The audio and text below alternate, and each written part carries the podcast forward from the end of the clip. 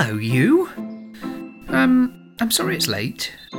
It's a bit later than I wanted it to be, I'm going to be honest. We're sort of nudging into October now. Uh, and it's quite a special episode, actually. It's one I've been really looking forward to because of the person that I interviewed uh, for this episode. I did think it'd be out a little bit earlier than this, but I've just had so much on. And the puppy, oh man, Woody is uh, adorable, amazing, gorgeous, brilliant, lovely, super fun. But a puppy is not conducive with getting on with stuff in the garden. You know, you have to wait till they're old enough to be on their own for a bit, and you've taught them what to touch and what not to touch, and what to go near and what not to go near. And all I can say, that poor wildflower meadow. Thank goodness it's towards the end of its life because apparently that's very fun to run around in and through. Uh, see, it was falling over anyway, so that's that's my next job to do. But uh, yeah, so I've been very busy, and there are some very exciting things bubbling away for the next series of root springs and other things, which I'll tell you about very shortly. But before then, um, I want to talk to you a little bit about the lawn, actually. Uh, now, I'm not going to lie, I, I have been putting this off.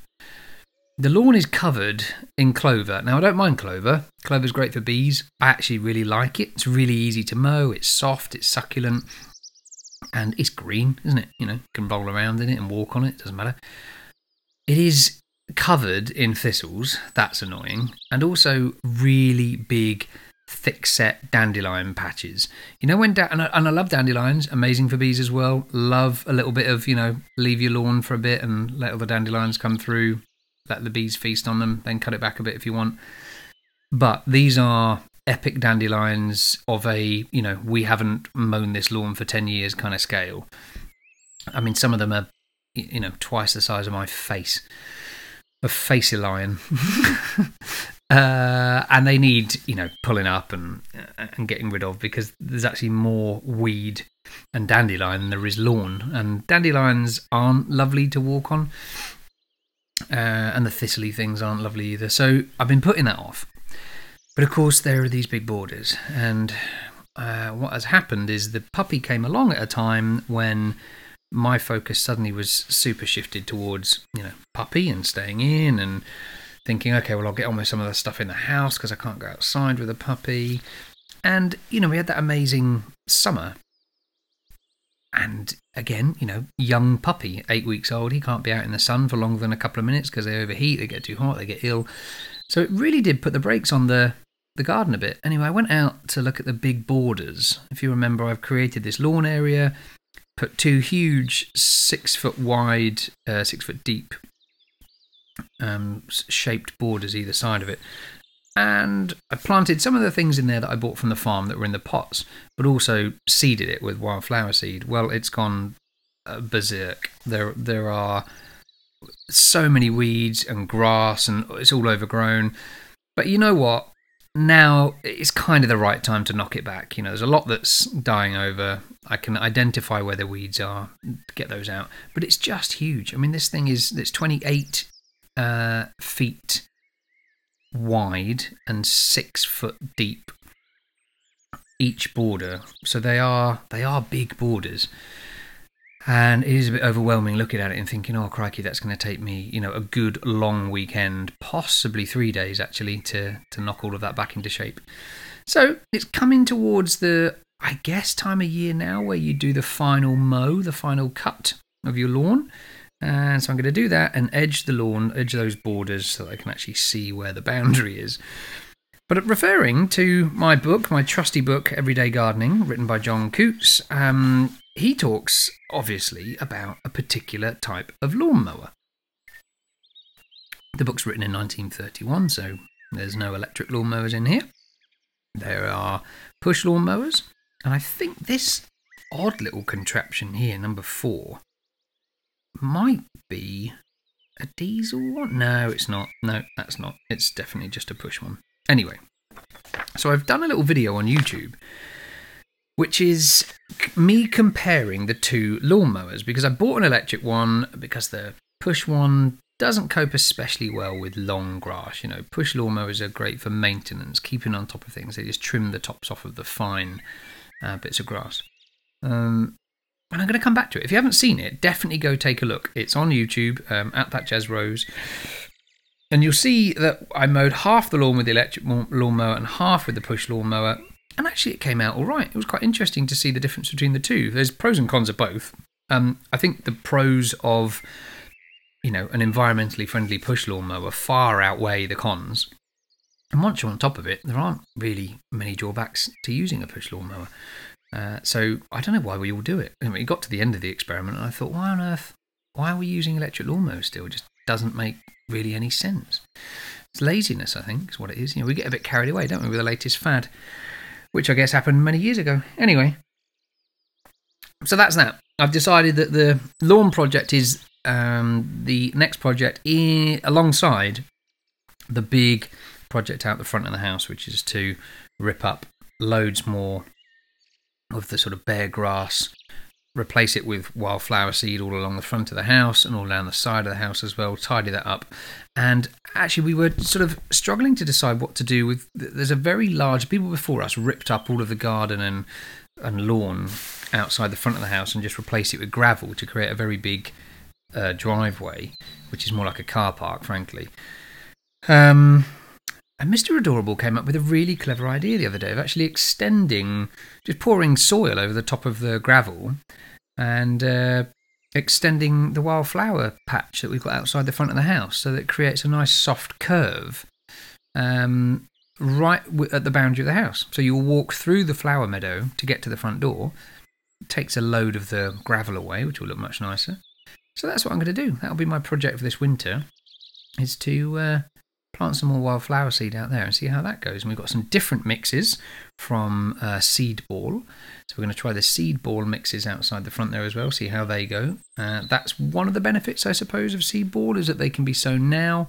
Um, technically, they tell you, not they, not Seed Ball, but generally, seed people talk about sowing in the spring. Most things. But I have to say, wildflower seed, I've chucked down any time of the year. Literally, I, I, never even think about what time of the year is. I just chuck it down. As long as the ground's moist or can stay moist, you, know, you might have to water it a bit. Uh, I, I find it takes pretty much whenever. I mean, I've just chucked a load of Phacelia and Crimson Clover outside the front, and that's germinated and growing beautifully outside the front.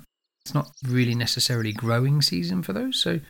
But then, having said that, it's all a bit weird at the minute, isn't it? The weather all s- sorts of things are growing and not growing. I mean, it's mid October, and the wildflower meadow at the back, it looks like a cosmos farm. There are there is so much cosmos, and I do find that. Uh, I was talking to somebody who was saying that it's autumn for the trees has come early because, uh, or the, because of the bad weather we've had, or good weather, depending on how you look at it it's triggered the trees into a state of distress, and so they've started shedding leaves early as if it was autumn. And now, of course, we've got this lovely balance of warmth and wet and coolness again. So you're seeing some of the trees growing buds at a time when actually they should be dropping the leaves. It's, it's all a little bit all over the place, which is a really kind of timely conversation, really, I suppose, for this month because I thought it would be useful to go down to Kew Gardens to speak to them about this book. You know, I mean, John Coutts was a curator, was an assistant curator first, and then a curator at Kew Gardens. And I wanted to know a bit more about him.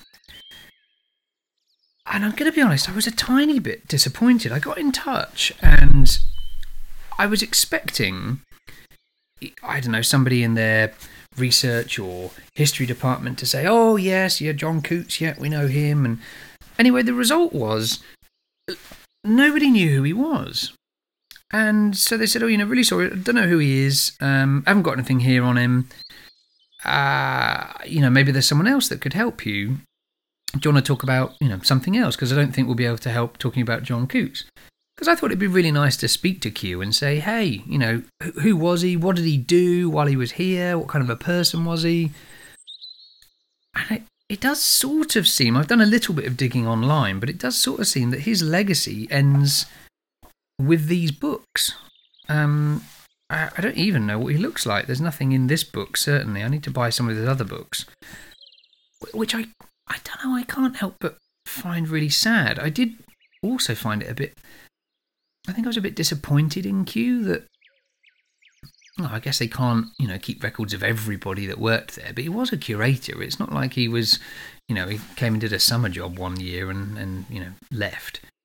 Um, anyway, they put me in touch with a guy called Simon Toomer, and Simon very kindly agreed to take time out of his day and bless him, went to the trouble of he, would I think he said he was familiar with John Coutts by name, but, but but wasn't really sure why.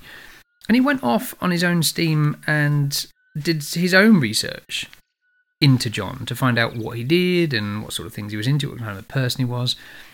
So by the time we met up at Kew, and Simon very kindly invited Mr. Adorable and I down to Kew, we um, had a lovely wander around and look around at some of the current exhibits. And it's been, I mean, 10 years probably since I've been at Kew. And I have to say, if you've not been for a while, it's one of those places where you can just keep going back because it's always different. I mean, for a start, it's different every season. So, four times of the year, it looks very different but they're always changing the exhibits and changing uh, the the planting there. And I was blown away. I mean, I could have moved in. I suppose anybody that likes gardening likes those sorts of places, don't they? But um, anyway, so Simon sat down with me, and we had a really, really lovely chat in the Mediterranean garden about John and about the future of gardening, actually, because one of the things I've been discussing with a number of people in the background is what the future of gardening looks like. Because with global warming and climate change, certain things are struggling now. We're seeing less of certain plants. We're seeing that certain plants are under more stress, or the flowering is less predictable, or you lose plants quicker than you did before because of temperature changes or you know environment. Um, and also, of course, there is a big onus on us now, is there not, to support the environment? You know, rather than importing plants from all over the place just because we like the look of them, you know, maybe there's a responsibility that we should all share in planting things that demand less for the environment but give a lot back.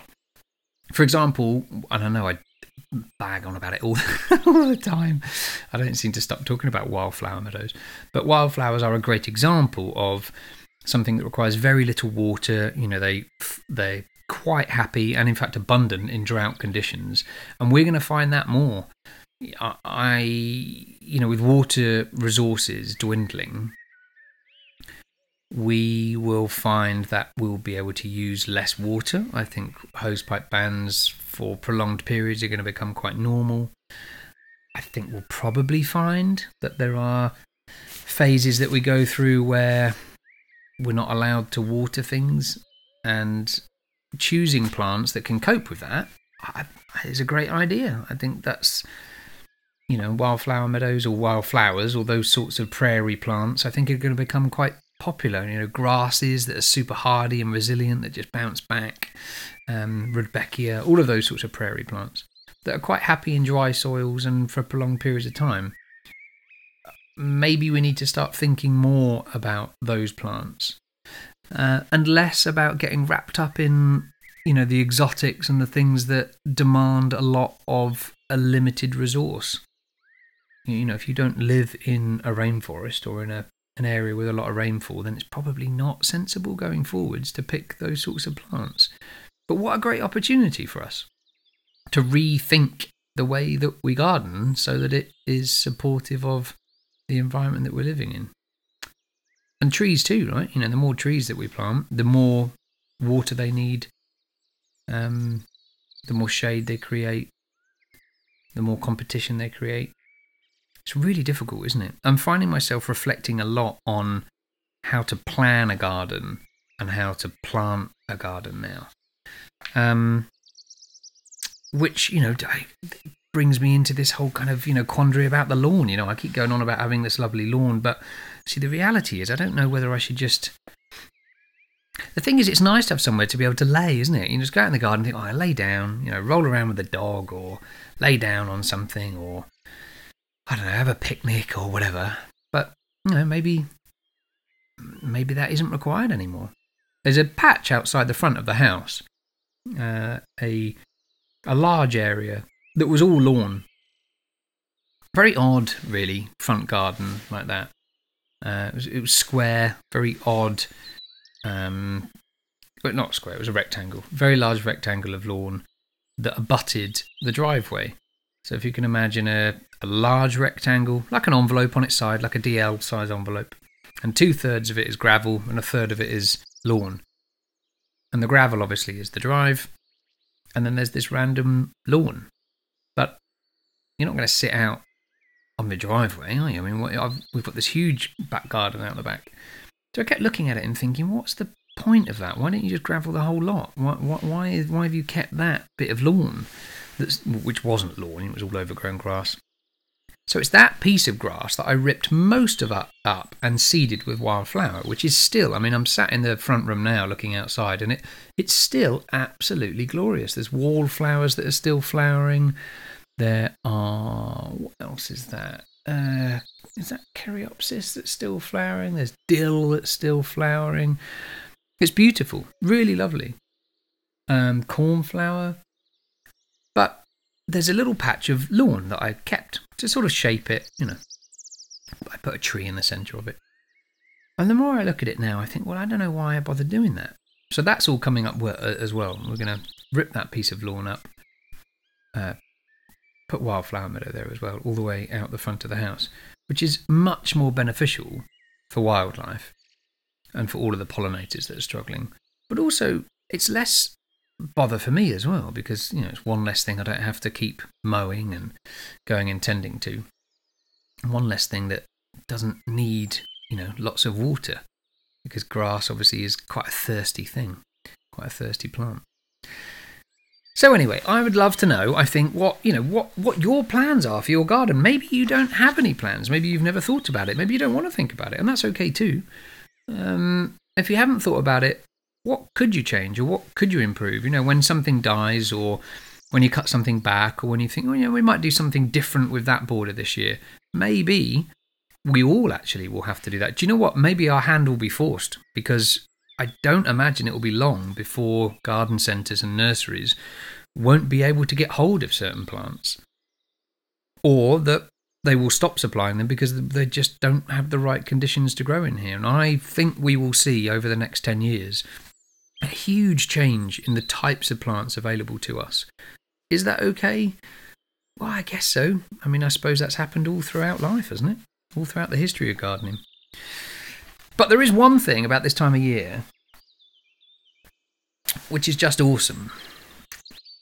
And that is that lovely cold frostiness. You know, when you can get your coat out, get your jumpers out that have been in the wardrobe for a while and you think, oh, I love that jumper. That's my favourite one. Finally, I'll get a chance to wear it. Or your gilet, because it's not quite cold enough for a full coat. It's a little bit warm. Just need a little bit of little bit of warmth. I took Woody out today, and the sun is low, but it's strong, and the colour is utterly glorious because of the autumn leaves and the colour changing in the plants.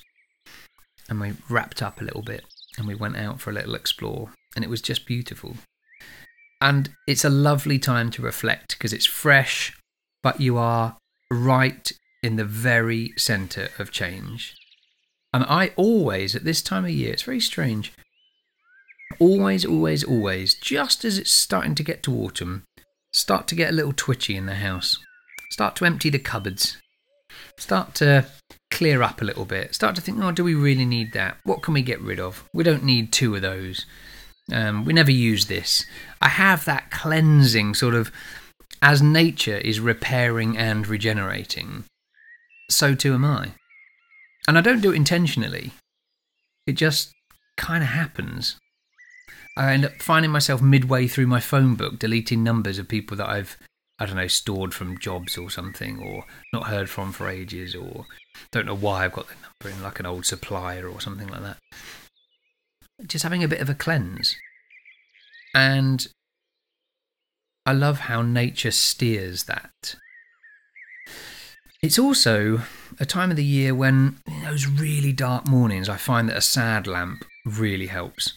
The ti the days that I forget to put my sad lamp on, when your alarm goes off and it's utterly pitch black, and you and you your brain automatically wants to hunker down and not get up and it's really hard to get out of bed and fight that alarm and then you snooze and snooze and snooze. if you're Mr. Adorable of course it doesn't matter because you've set nine alarms that the rest of the house has to wake through as well um, but I you know the, the sad lamp is a really great way of I don't know just kind of being a bit more energized and a bit more happy in the morning so do find if it's left for me to get up on my own and it's dark,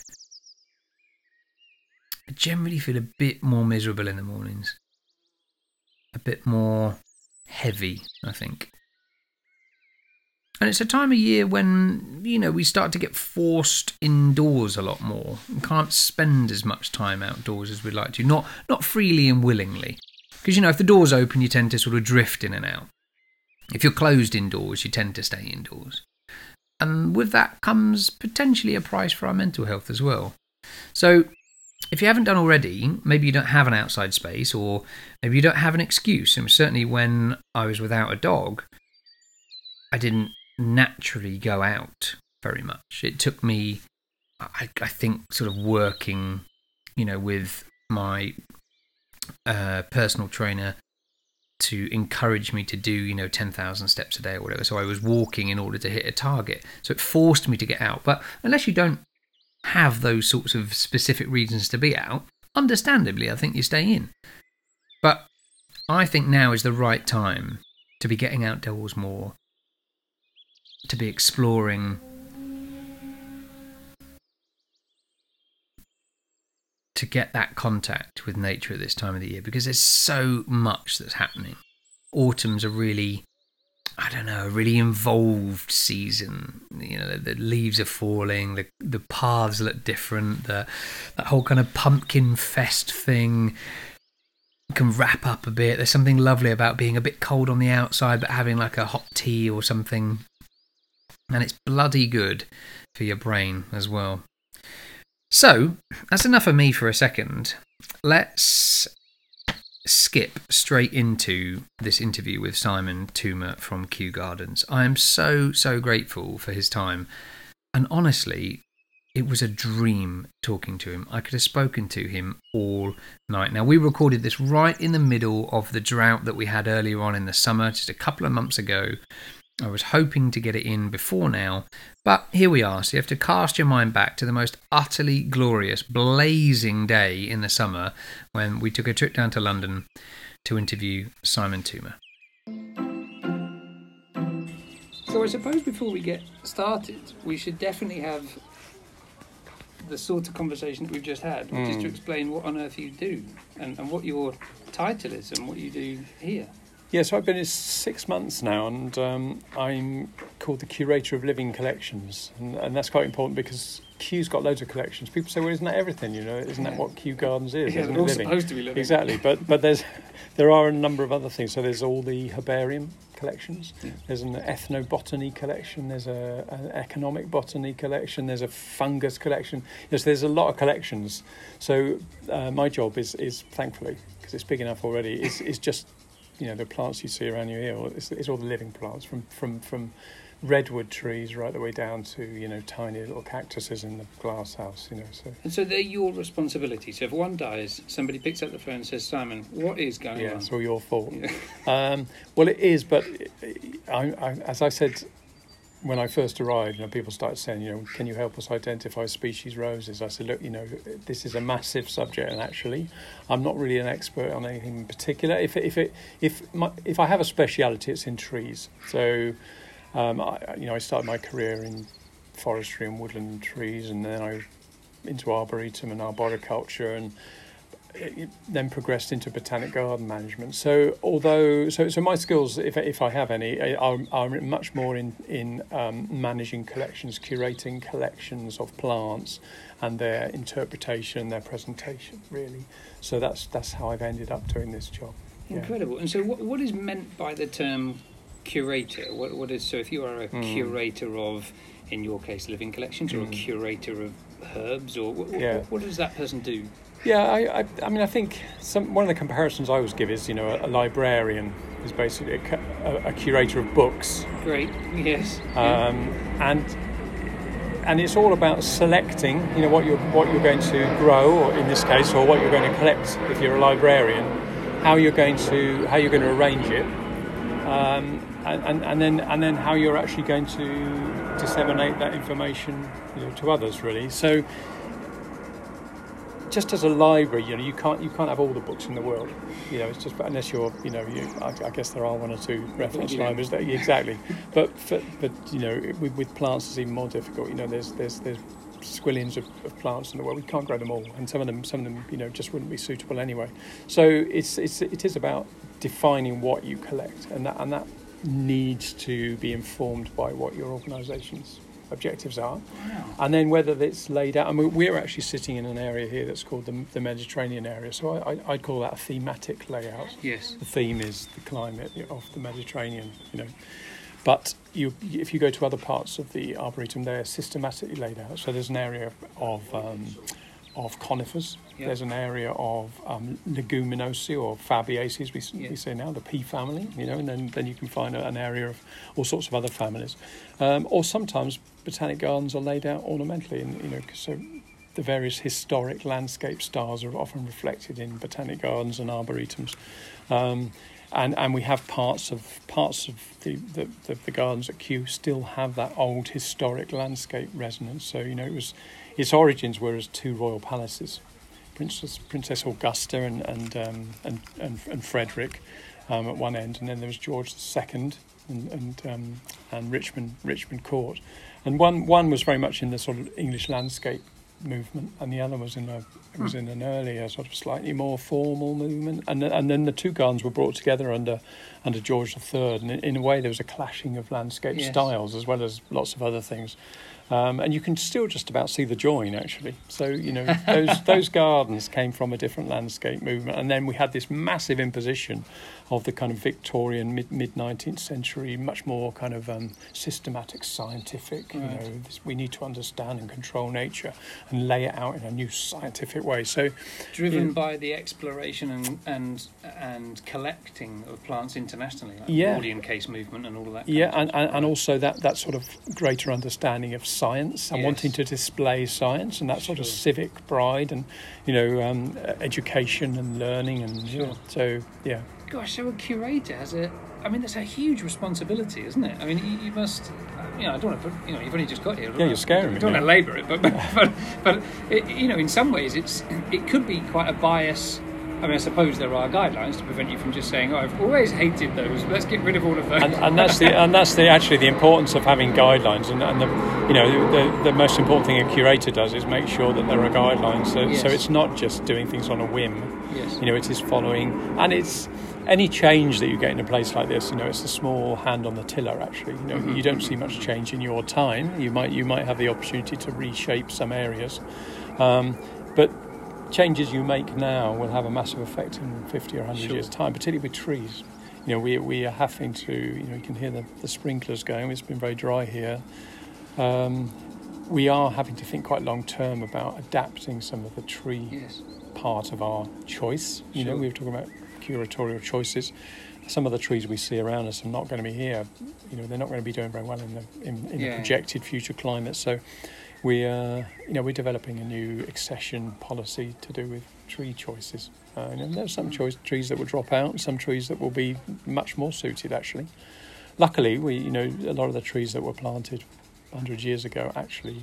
Uh, you know, the, the changing climate's playing into their hands to some extent. Sure. But many others, like beech, for example, um, probably won't be thriving. So, Yeah, It's a little frightening to think that in so many years' time, that Mm. palm house will have to be moved outdoors. Well, the palm, well, the palm house is just about to be renovated. Actually, it's going to be a massive renovation. Oh wow! It, every, it needs to Please be. Please don't tell me it's a cafe. No, no, no. It's going to be a palm house, but Right.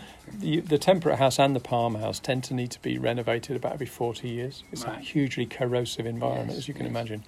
And it was originally coal powered, and then in the Hmm. 1980s, when it was last renovated, it was converted to gas. Well, you know, Yeah. um, we we're about to embark on a big um, restoration, and it will be ground source heat Gosh. probably and other renewables. Hugely expensive.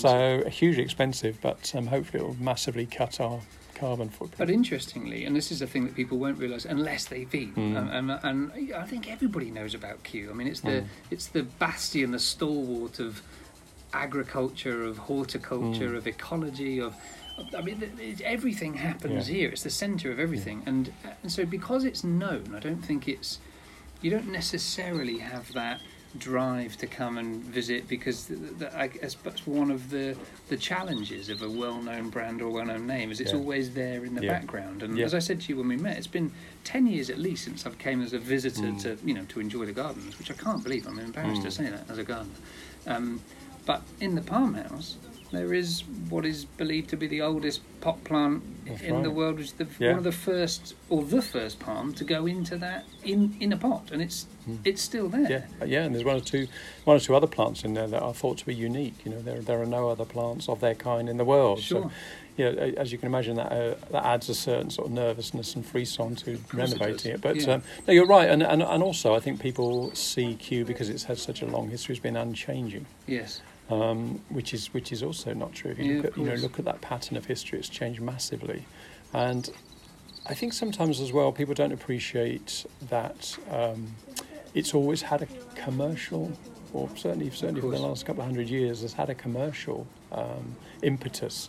So you know, people see events and things happening and say, you know, well, Yeah, it's yeah, becoming. But actually, it was it was described as a depot for the colonies Yes. a plant depot. So you know all those all those big uh, plantation crops, rubber, um, coffee, tea, uh, and all those other ones were often the techniques of their cultivation often happened here. They were developed. The skills were the, the, the, the school of horticulture here. Um, you know, was started off as a, as a training place for colonial horticulturists Amazing. to be sent out to establish these plantations. They would learn the techniques, and that the, you know the, the, the seed from these crops were held here and Sure. distributed to the colonies. And so you know it's had that commercial. It's just different now. You know, we, it's changed from being from being uh, you know the commerce of, of, of agriculture to the commerce of you know visitor attraction, but also. Uh, it's changed from commercializing those plants to conserving them. Yes. So you know, it, it, it's always changing, and it's always trying to find a new relevance, and and you know, the massive relevance now is is is um, looking for you know a- adaptability and Mm. use of plants and cons- conservation of plants. And there is a sense of that. It's palpable here. You know, it's not just oh they've got a new plant in that bed or oh they've decided to replant that bed. It is palpable that there's a there's a reasoning. There's a sort of subtext, a golden thread, Mm. if you like, around the changes of Yeah. the planting or the, the way the spaces are being used differently, all the experimental Mm. sort of elements.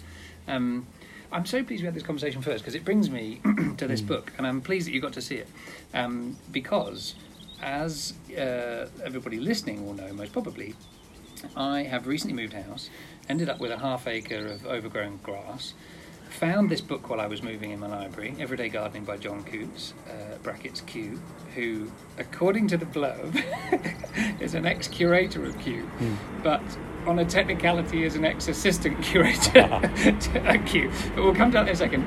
Um, and I thought, wouldn't it be charming if I followed the book page by page? Lots of the stuff I already know, but there's an awful lot in here that I didn't, and an awful lot in here that I've had to relearn because, of course, written in 1931. For example, when it comes to mowing lawns, this is the example I always give. There is no electric or petrol lawnmower in here, so um, you know I'm using a push lawnmower. So I'm using Oh. this as my step-by-step guide to create the garden. It Has to be a little bit of free license, Yeah. of course. But Yeah. uh, so I suppose um, the first question that is useful to get your sort of take on is: Am I completely balmy for taking a book from 1931 and trying to apply everything in here now? Um, or you, you look a little bit sympathetic. I'm not I'm not gonna lie. I, I think I think like like most things, some things remain the same. Mhm. Some things change. The fundamentals often remain the same. Some things change, but I think it's always it's always interesting that we you know the, the, the wheel goes round, doesn't it? Yeah. And things that we think are new actually were, were being done before. So I, I always think it's valuable to, to look at those kind of. But I also think it's quite amusing. Mhm. You know, when you when you when you read about things that people were able to do sometimes. Yes. yes. You know that they he would have had a vast array of chemicals at Yes. his, at his fingertips that he could use, and Yeah. almost all of them would have been banned now. Yeah, thankfully, yeah. thankfully. But um, Surprised he lived as long as he did, Well, considering some of the stuff know, he I had know, access yeah. to. I'm not going to. yeah. So so uh, no, I think it's it's always it's always useful, and, and I think you know. Uh, it's, it's quite interesting. I mean, an example I would give. Um, in some ways, we've become very lazy, like in a lot of things, because globalization has made things so available. So you know, we tended to lean quite he- heavily on you know buying in planting materials, you know, particularly um, um, growing media. And there's a lot of controversy at the moment, um, and a need to eliminate peat from our Yes. u- use.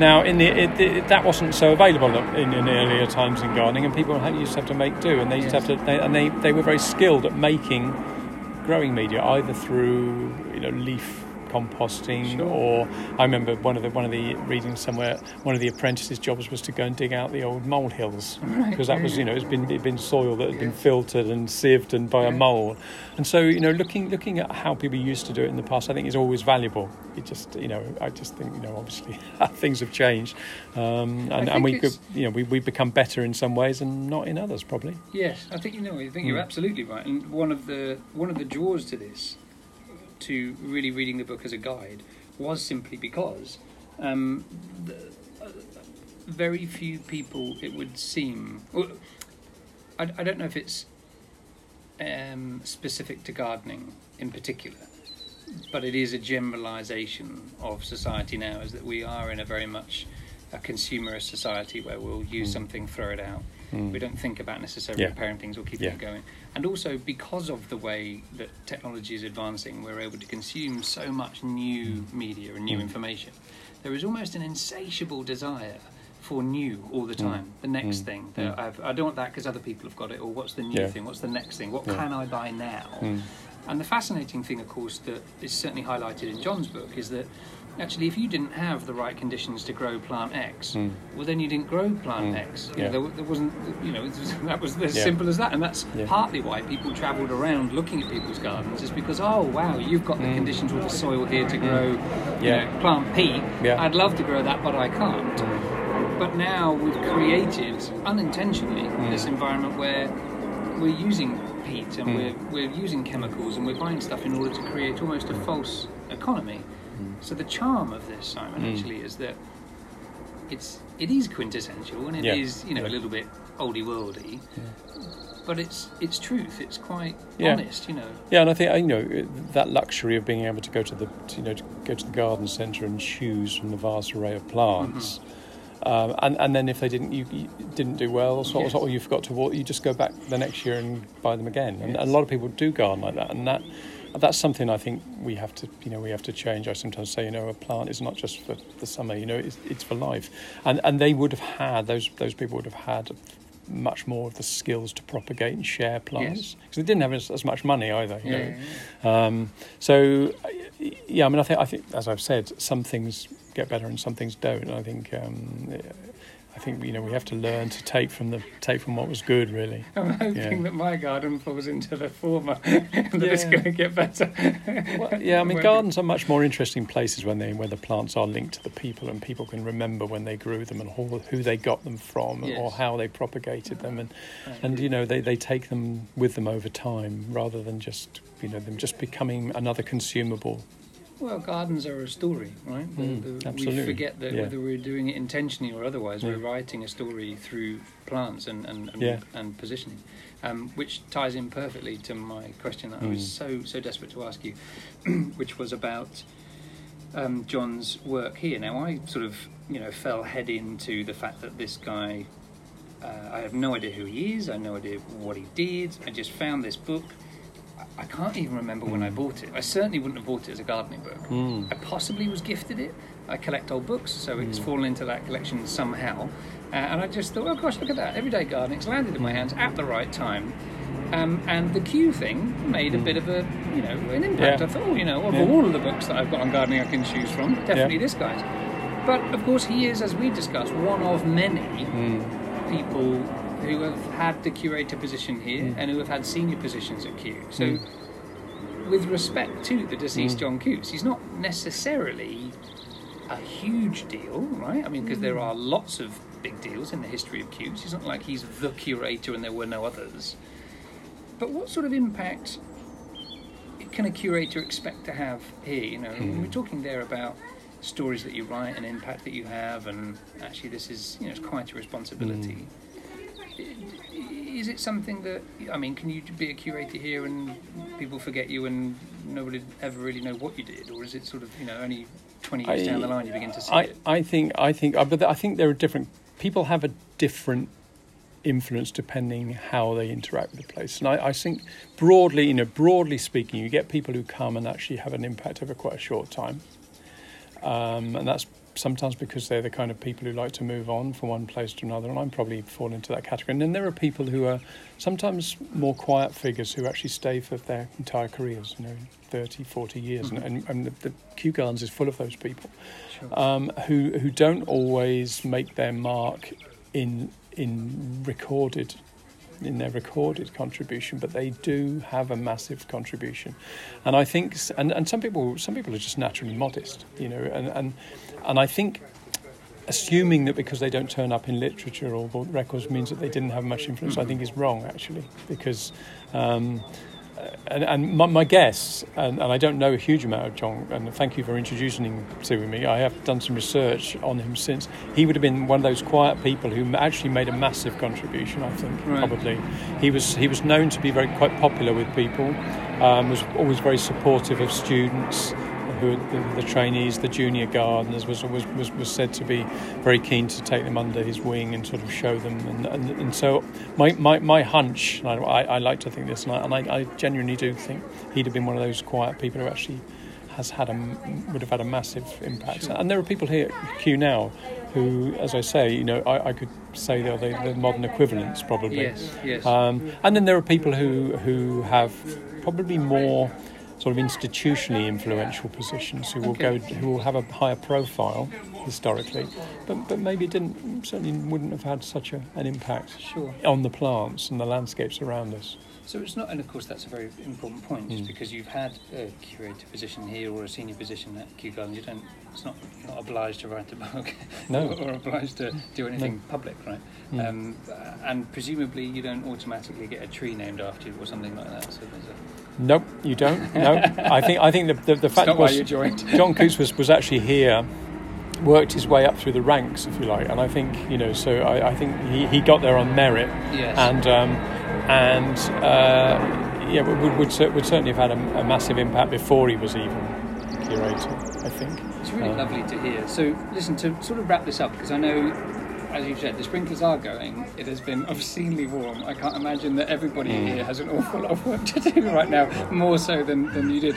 And so, to sort of wrap the conversation up, we've spoken a bit about the um, past and and I think you know when you're writing a story through plants, there is always a nostalgic element to Mm. the gardens that you create. I think it's also hugely important that we look to the future as well. Mm. So, um, as someone with a a curatorial position here at Kew, and as an individual, as a gardener Mm. too, and a person passionate about trees. I mean, you can't be passionate about trees without being very mindful, if not passionate, about environmental impact as well, right? And, Mm. and, uh, in ecology. Um, what do you think the future is for Kew? Um, and what do you think the future is for, for gardening? Um, Mm. There are there are rumbles about changes needed to the Mm. way that we garden. Yeah. Um, what what do you feel about that, and what do you think they might be? Yeah, so I think we've all become much more aware in the last few years of just how important gardens are to people's well-being. I mean, in the broad sense of the word, and I think botanic gardens have always have always been aware that they needed to adapt to meeting modern new significances. I mean, I think it's, it's and some, something I sometimes say is it's, it's too easy to assume just because you're growing rare plants that you're conserving them, or just you know just because you're you're green in colour, you're green in you know your contribution. Um, so, so I, I mean, I think Kew Gardens will, and it's you know, this it's, it's a sort of a, a core of my role really is, is that constant mindful on on are we are we meeting the objectives that we can best how we can best con- contribute to people. Um, I mean, I do think plants people tend to see almost if you're growing plants, that's an end in itself. Mm-hmm. And I do think you know gardens and particularly public gardens have to be mindful that those those plants have to serve a purpose, even if it is a you know a soft purpose in terms of well-being. So we, we will we will change. You know um, some of the some of the interpretation around you know uh, you, you you'll see at Kew the the, the food um, festival at the moment the um, Future Food Festival Foods Forever it's called you know uh, uh are examining our relationship with with with food crops and particularly those um, ancestors of food crops, wheat and carrots and aubergines, and you know, and how we conserve that genetic diversity, for example. So all those significances we have to make sure that we're we're meeting really. Um, and and that I suppose is reflected in personal gardening because of course the in the same way that fashion dictates eventually the clothes that you know people who aren't just mm. at all fashion wear. Um, mm. I suppose the changes of that are happening at a, a, a more um, I don't know the sort of the, the horticultural mm. the horticulturalists that dictate the plants that we will or will not import and grow and how and but of course mm. will be dictated dictated by environmental factors right mm. I suppose we will as gardeners as individual gardeners will start to see some of that and Absolutely. in what reduction of choices or change of choice or I think I think I think change in choice yeah I, but I mean um, people are more and more interested in things we eat plant plant based diets and food yes. and so I think you know that, that that's all that's all hugely relevant to what we do and uh, I mean, I think beauty is a is a is a thing that we sometimes it's easy to take your eye off when mm-hmm. you're when you're managing in a sort of focused curatorial sort of mm-hmm.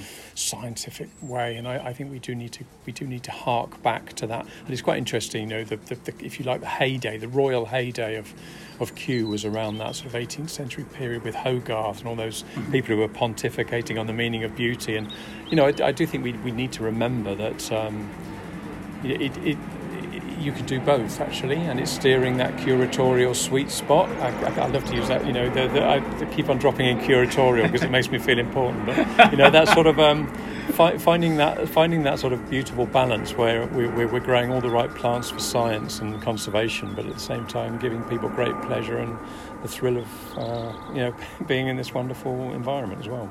And it is a wonderful environment. So I guess from all of the gardeners that have and haven't visited, thank you uh, on behalf of all of us for doing the things that you do here and doing it so incredibly well because it's it is stunning, but it's it's not just beautiful. It's beautiful mm. first and foremost, but mm. it's it's also remarkably important. So, mm. thank you. Um, good luck with whatever you do next. Thanks. Thanks so much, Simon, and and thanks for listening uh, to you as well at home it's a joy to be able to go off and speak to these people that I know that you will also enjoy hearing from. And and I think Simon's know, my time with Simon and my chat with him gave me an awful lot to think on and reflect on. And and I hope it does for you too.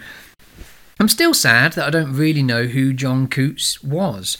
And in the background I continue to have a little explore and a bit of research to find out more about him. There doesn't seem to be much about him at all, about his personal life, about who he was, and those are the things that I'm genuinely really interested in.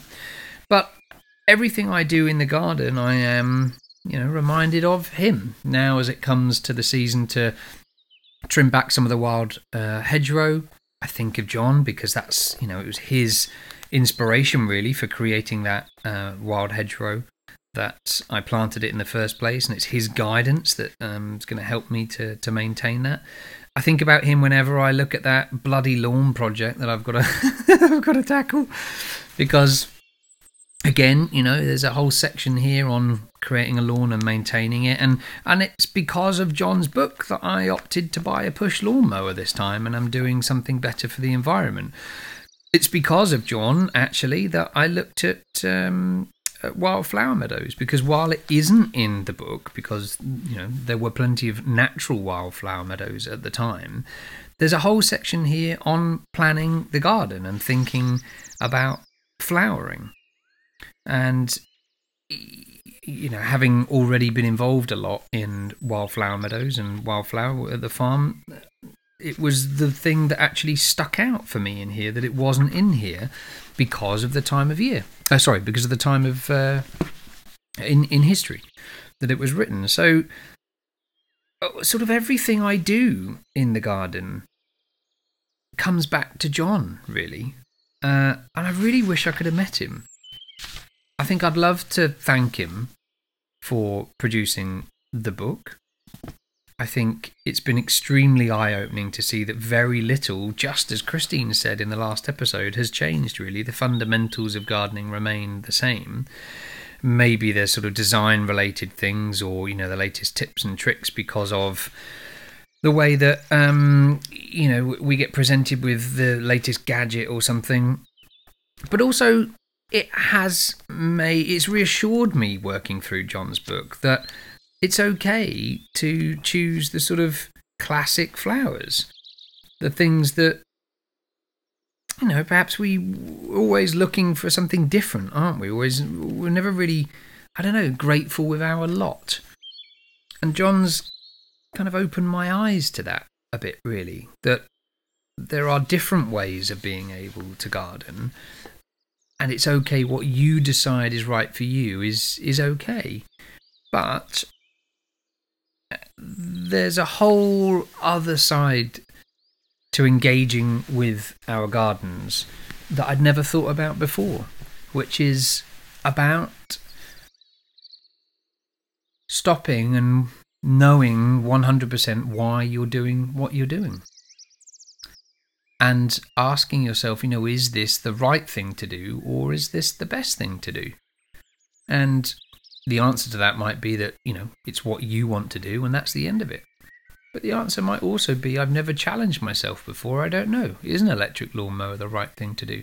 And I've questioned almost every gardening practice that I've ever um, you know, I've ever had, I've ever used because of John's book. So it's inevitable. The future for all of us looks very different. The future of our relationship with nature looks very different, and of course, in turn, with our gardens. One thing's for sure we gravitate towards nature. Now, I was in Manchester recently, staying overnight, and I looked out of the hotel, and uh, it was in a very, very tall hotel that looked over the cityscape, and there were dozens of people living in apartments who had put plastic grass, astroturf, on their balconies. And I thought that was such a strange thing. You know, we we don't even know it, but we need nature. We need the green. You know, we can't even leave the balcony as concrete or wood or whatever the substrate was, whatever they were made of, whatever the finish was. There's a desire to go out and make it look like nature. Because it can't be nature, because you can't grow grass sustainably on a balcony. Um, well, you can. Don't write to me. I know you can. I suspect facilities might moan about it, and it takes a bit of work. But isn't that fascinating that the draw to nature is so pull that we will naturally just mimic it plastic flowers, silk flowers. There's an untapped need, an unaddressed situation there where people need to have a, an innate contact with nature. What a glorious thing that it's available to us for free. Now is the time to go off and get your nature fix as often as you possibly can. Now, next series is going to be a corker. I, I'm super excited to tell you about it, but I'm sort of not going to. Um, it's a complete relaunch of Roots, Wings, and Other Things. There's a load more content, and there's a co host. And it's going to be filmed, so you'll be able to watch it all online. You'll be able to catch up a little bit, and there's a ton of free stuff coming your way. I am really excited to grow Roots, Wings, and Other Things globally to the audience, to you, and to your friends and to more people. So if you know somebody that likes nature, they like gardening, they like, I don't know, the great outdoors, they like the idea of having a cuddle through a podcast. I like to think it's a fairly friendly space that we keep here. Occasionally controversial, But if you know someone that might like it, let them know about Roots Wings and other things. Get them to subscribe to it, download it. If you love what you're hearing, remember that unfortunately there are no sponsors, but I've always tried to keep it that way. Um, I don't want it to, you know, become overly commercial. But all of the things that we create for you, really, are done uh, entirely for free. All of the equipment I buy, all of the time that's mine, filming it, recording it, and editing it and producing it uh, is entirely for you. If you love it, feel free to head over to thatjezrose.com forward slash donate. Um, don't forget to find me on Instagram at thatjezrose and YouTube as well. There are new videos almost daily at the moment with an awful lot coming about the uh, updates in the garden. In fact, just tomorrow, I'm about to film a load of videos in the new garden kitchen. Uh, because now, even though we're heading into autumn and winter, it's my favourite time to barbecue. I love Christmas dinner on the barbecue. I love barbecues this time of the year. You can absolutely cook over open fire any time of the year for full flavour and the most enjoyable, I think, way to interact with nature during the kind of windier, darker, colder seasons as well. So, listen, gang, it has been, as ever, a whirlwind. I can't believe how quickly these episodes go. The new series is much shorter. So, actually, series uh, five, we're only going to be recording sort of short 10 minute episodes, um, but they're going to be every single week rather than you having to wait every single month. But I don't want to tease you with the stuff that's not here because it will be here very soon. And for now, we've got these. So, listen, gang, I will see you next time. Stay safe, be kind to yourself and to each other, and get outside and enjoy those pumpkins.